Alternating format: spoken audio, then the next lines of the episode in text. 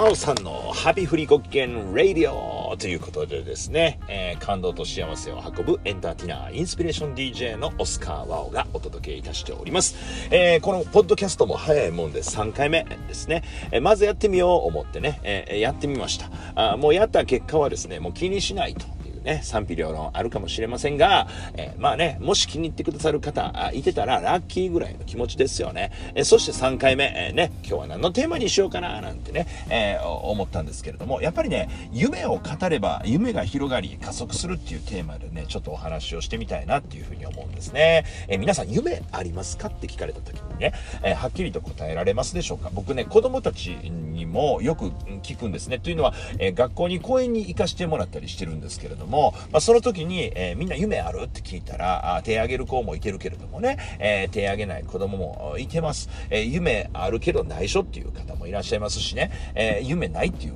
子もいてるんですよね。えいいじゃないですか、それはそれでね。えでもやっぱりね、夢を持つっていうことは、ものすごい大切なことであってですね、この夢からエネルギー降ってくるんですよね。夢や希望を思い描いて、その夢を叶えるためにね、なんかアクション取っていってたらですね、必ずそこに何らかの結果がね、生じるわけじゃないですか。何らかの気づきや学びがあるわけじゃないですか。どなたかとの出会いがあるわけじゃないですか。そしてね、僕たちは、そんな中で、えー、いろいろとね、生きる喜びを味わっていくことができるわけですけれども、この夢を持つっていうことはね、本当に、あの大切なことだなっていうふうに思いますね。えじゃあどうやったらね、え夢が持てるのかっていうことなんですけれども、やっぱり自分の心にね、えちょっと向かい合ってみてもらいたいわけですよね。自分は、あ本当は一体何をしてる時が一番こうリラックスしてね、自分らしくいられるだろうかっていうね。えー、何してる時に自分はね、え、その、うん、スイッチ入るか。どんな、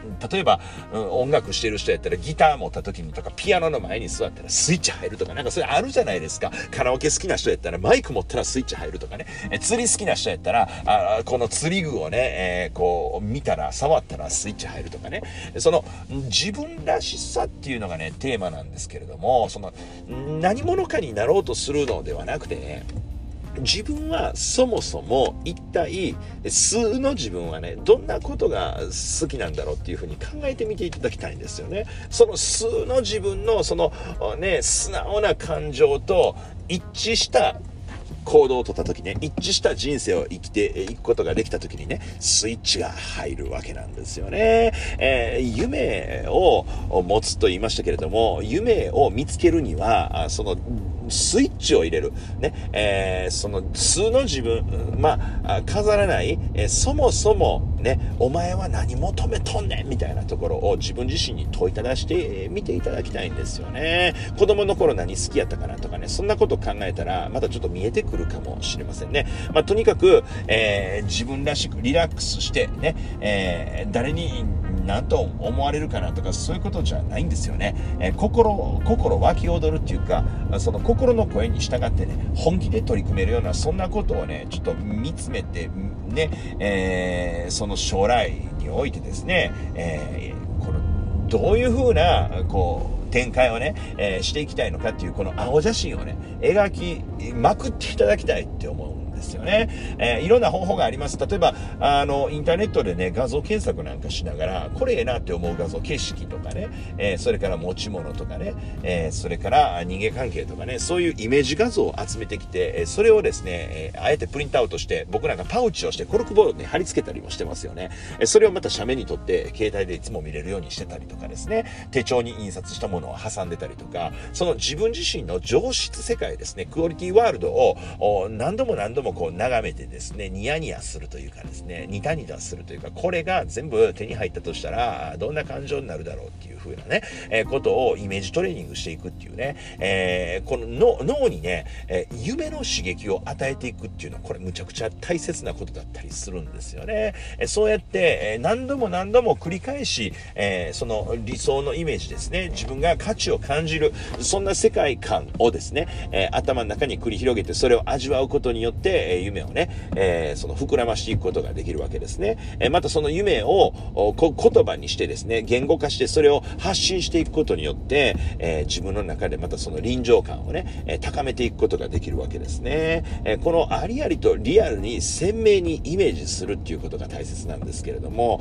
このありありとリアルに鮮明にイメージ、えしたものを、こう臨場感を持って、まあ、人にも伝えることができる。ね、言葉にして伝えることができる。これもすごい大切なことなんですよね。この臨場感が、うん、現実を醸し出すわけですね。えー、このようにイメージができると、このようにお話ができるとね、あ、一つすごい大切なことがあるんですけれども、もうその夢が叶ったところをイメージするわけですね。その夢がもうすでに叶ったところ、完了形でイメージするっていうことが大切なんですよね。えー、願望完了形吸引力って僕呼んでるんですけど、願望は完了形で、えー、イメージすることに成功した時に、えすごい引き寄せのパワーをね、え生むわけですよ。で、やっぱりそういうね、え波動が出るんで、その波動とあ、波動がね、波長がですね、え共鳴を生んでですね、いろんな人との、えご縁が生まれてきたりするわけですけれども、もう夢の叶った状態が引き寄せられるんですよね。え、このことはむちゃくちゃ大事だと思うんですよね。え、夢を膨らます、え、そしてその夢を発信する、ね、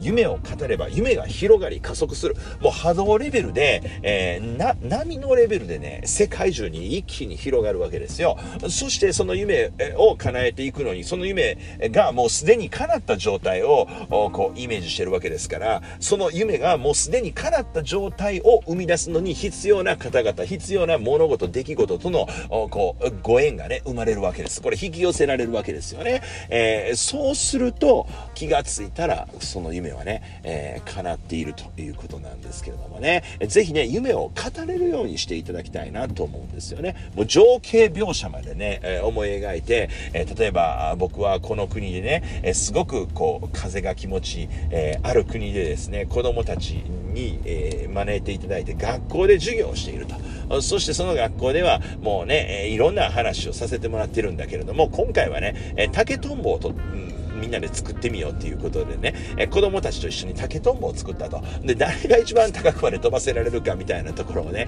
えちょっとやってるわけなんですよね。えー、そしてまあ、あの、全く飛ばない竹とんぼもあったり、むっちゃくちゃ高くビュー飛んでいく竹とんぼもあったりするんですけれども、えー、それを作ってですね、それを使って遊んで子供たちがもうキラキラ満面の笑顔でね、楽しんでるんですよね。えー、そんな一日でね、また一緒になって暗くなったら夕ご飯とか食べてね、え本当に楽しい一日を送るわけですけれども、まあ、世界中いろんな各国でですね、そうやって子供たちの笑顔子供たちの笑顔が見れるような、そんなね、プロジェクト、イベントをね、えー、本当にたくさんやっていてですね、世界同時多発ラブピースです。世界同時多発エンターテイメントをね、えー、これスマホの動画とかでちゃんと繋いでですね、プラットフォーム作って、えー、そして世界一周ワールドご機嫌ツアーをね、え、企画してですね、もう、この、なんて言うんですかね、世界中で一気に子供たちと共に我々が笑顔になれるね、そんな世界観を毎年毎年プロジェクトとして繰り広げてね、うん、なんかそうやって世界平和に貢献できるようなことができて、その仲間内といろんなこと、ビジネスとかね、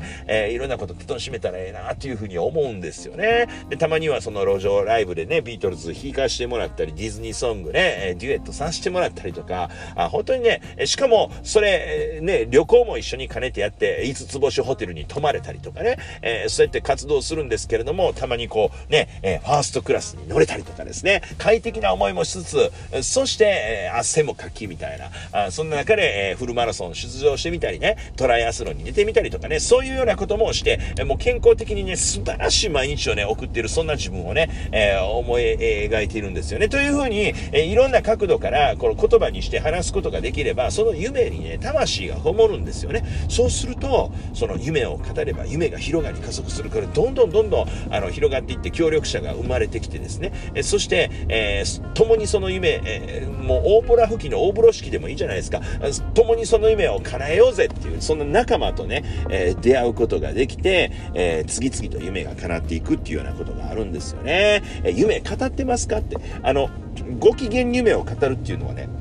ものすごく大切な仕事なんですね。え例えば会社経営をしている社長さんでしたら、え会社でご機嫌に夢語ってますかっていう話なんです。えお父さんお母さんであれば家族の中でご機嫌に夢語ってますかって。え例えば、あの学校の先生であれば学校でね、クラスでご機嫌に夢を語ってますかと。ご機嫌にニコニコして楽しそうに夢を語る大人がいたらええじゃないですかね。えー、子供たちももう目キラキラさしてそんな大人についてきますよ。そんな大人になりたい思って憧れますよ。ね。えー、リーダーシップっていうのは何も人に指示を命令をすることでもないんですよね。えー、経営とかマネジメントっていうのは何もね、えー、難しい顔してこねくり回すこととかじゃないんですよね。ご機嫌に楽しそうに夢を語り続けることなんですよ。このことが一番大切な、え、子育てだったり、教育だったり、経営だったりするわけですね。だって経営者っていろんな人に仕事を任せていいわけですよ。ね、みんなで分業してやっていくのが組織じゃないですか。でもね、やっぱりこの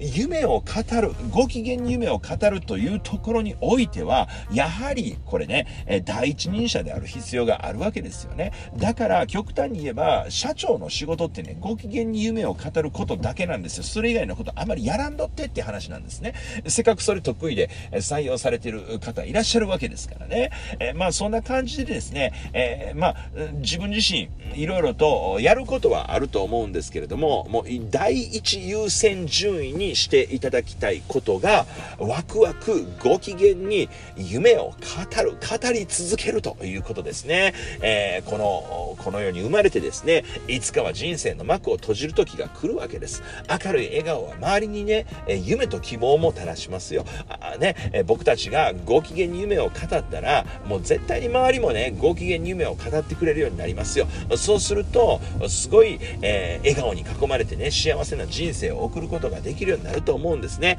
えー、夢を語れば夢が広がり加速するっていうね、えー、このテーマでちょっとお話をさせていただきましたけれども、えー、ぜひ、ぜひともですね、え自分自身の夢をこう探してですね、えその夢を見つけてですね、えそしてその夢が叶ったところをありありとリアルに鮮明に思い描いてですね、えそしてその感情に浸ってですね、その夢が叶っているその官僚系の感情に浸ってですね、えその臨場感がその現実を醸し出すわけですけれども、